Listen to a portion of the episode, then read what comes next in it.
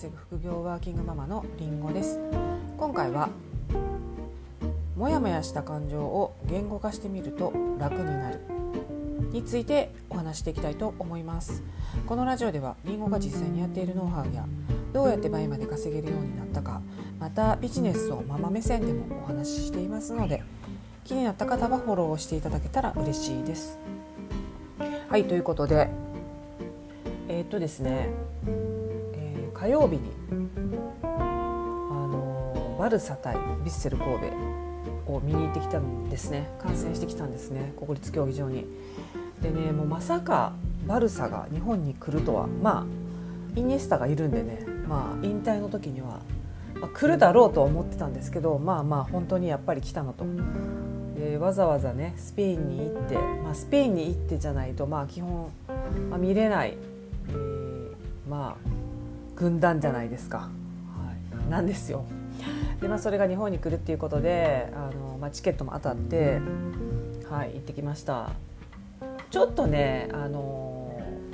まあ、もうシーズンが終わった後なんで彼らもこう一軍というか、まあ、ガチでもう試合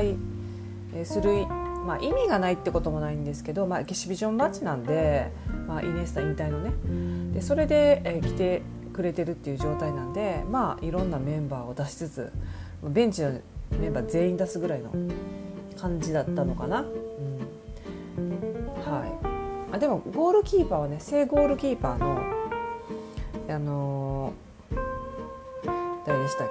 け？えーと、ど忘れしましたけどもあテアステーゲンねテアステーゲンは出なかったんですよ。もうあのー、第2キーパー第3キーパーが出たんですけどまあなのででヴィッセルもね今ね J リーグで1位なんでだからまだ試合残ってるシーズン途中なんでねもう本当に大迫とかは最後の本当に最後の最後だけ交代で、ま、一応出すっていうもう温存した状態の。まあそれでもねだからそうそうそう。だからそのガチの試合ではないちょっとぬるめの試合だったんですけどまああのとはいえねあの見せ場のシーンもいっぱいあってすごくね生で見れたっていうこともあのスペインに行かずしてね見れたっていうのがあのすごい良かったなといい経験に子どもたちにもねいい経験になったかなと思います。はいということでまあそんなん言ってたんですけどもということで本日の、えー、もやもやした感情を言語化してみると楽になるっていうことなんですけどあのこれなんかモヤモヤするなとかなんやろってことありませんか？なんかすっきりせえへんなとかなんか劇的に悪いわけじゃないけど今めっちゃ不幸なわけじゃないけどうんみたいな。でね、えー、こそういう時ねこのこそういう時なんか潜んでるんですよね。で表面化してないだけでその不幸もしかしたら不幸かもしれないんですけどそれに慣れちゃっててえー、それを我慢しちゃってる状態かもしれないでそこまでいかなくても、あのー、もうちょっとなんか自分にとってフィットした出来事じゃなかったりこうあんまりしたくないことだったりとかいうのが自分のこう日常生活に起きてきてでこうちょっとしたストレスをね生んでるっていうことがあると思います。はい、でそういう時えー、その現象をね言語化できるとめっちゃすっきりするし、えー、楽になるんですね決めて進むことができるんですねなのであのこれはまたあのちょっと別の話なんですけどあの言葉を多くの言葉を表現できる言葉を、えー、知ってるか知ってないかですごく言語化できる量が変わってくるじゃないですか。例えば本をいっぱい読んでるといろんな表現を知れますよね。小説でもそうですし、まあ、ビジネス書でもそうなんですけど。でそれを知ってるとそれを言語化できるんですごくね、えー、自分の助けになるんですよ。すっきりして言語化できて、えー、解消できるっていうか。でそれを知らない言葉を知らないと言語化できないですよね。だからいつまでたってもその脳がすっきりしないっていう風な状況になるらしいです。はい、これもあのいつぞやの本で 読みました。どの本ってちょっと言えないんですけど、まあ、昔読んだ本にそういうふうに書いてあって、ああなるほどなと思ってやっぱり、いろんな表現をしたり、まあ、知識もそうですけど知るっていうのは自分の助けになるなっていうふうに、まあ、その時思ったんですけれども、はい、でその言語化っていうのをどうやってするかっていうともうこれね書いていくんです。はい、でえー、とりあえず今の感情とか思ってることとかモヤモヤしてるならモヤモヤしてるって書いていいんですね。もう分かんなくて。ただただモヤモヤしてる。で何がって自分に聞いた時にうーんってなってなんかなんかあれがモヤモヤする。じゃあなんでっていう風にこうなんか自分に問いかけていってあげると出てきやすいんですけど、はい、でねとにかくね全部出すんですよ。でよく分からなくても OK なんですねこの場合。でもちろん前向きにならないことも OK でで悪口言ってもいいしもうあいつムカつくでもいいしもうマジ鬱陶しいとかね そんなんでもいいしであの時のあれ意味わからんでもいいしあるじゃないですか。というかね、まあ、これ書いてると私の場合は自動的に前向きに勝手になっていくんですよねこれいつも。うん、であの今はちょっとやってないんですけど昔日記書いてて若い時。で日記にただひたすら今日の出来事を書こうと思って書き始めるんですけどいろんな感情が出てきて書いてるうちに最終前向きになって終わるっていう 日記でしたね。そうそうそうそう。でその時はこのスキルこの方法知らなくてただただ日記書いてたんですけどまあその時ねあなんか書くだけでこんな前向きに生きていこうってなれるんやったらもう日記もっと書こうみたいなねその時は思ったんですけどもはいでそういうふうにね私の場合は自動的に、書くと前向きになっていくんですけどそうじゃない人もいるかもしれないんですよ。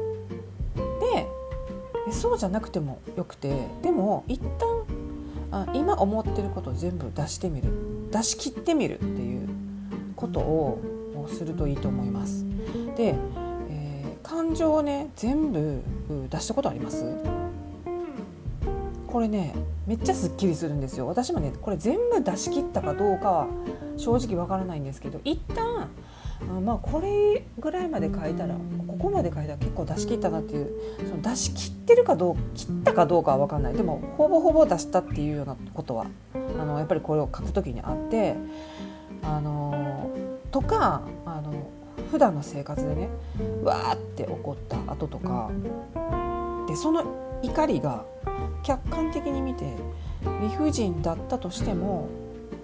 大人としてどうなんていうのだったとしてもその感情的になった後ってすっきりした自分に気づけると思います。うん、なんかあれなんかやたらすっきりたなみたいな。なんかスーッとしたこれは何やろうみたいなね、うん、大人やしこんなんしたら変とかまあお母さんだからねこんなことできないとかもうお父さんもそうじゃないですか。お父さんだからこんな弱み見せたらおかしいとか、うん、ね、外でそうやってるから家で奥さんに、まあ、当たったりすること あるかもしれないんですけど知らんけど逆もね。逆もですよ、はい、あるかもしれないですよね。分かんないですけど、うん、ただねそのママ友同士っていうのは結構ぶっちゃけトークするんで結構女性はみんなそこそこ発散してるかもしれないんですよね。うん、なんですけどあの普段ねこれはできないなっていう自制ばっかりして、えー、基本ねみんなね感情をね、まあ、押し殺して生きてるんですよ、まあ、多分なんですけど。まあ、あのそうだと思います。できるだけ出そうと思っていてもあの大人やしとか、うんまあ、日本人のだと余計じゃないですか、うん、あると思います。なので出してあげる。でこれねあの私なんで知ったかっていうと「書くという瞑想」っていう本があるんですね。それにね書く片付けっていう項目があって、まあ、最初なんですけどステップでね。で出して感情を整理していくっていうプロセスが載ってるんですけど、まあ、それを順を追ってやっていってあの、まあ、やりたいこととか方向性明確にしていくっていうような内容になってるんですけど、はい、ただこれ私もあのあの最後まではやってなくて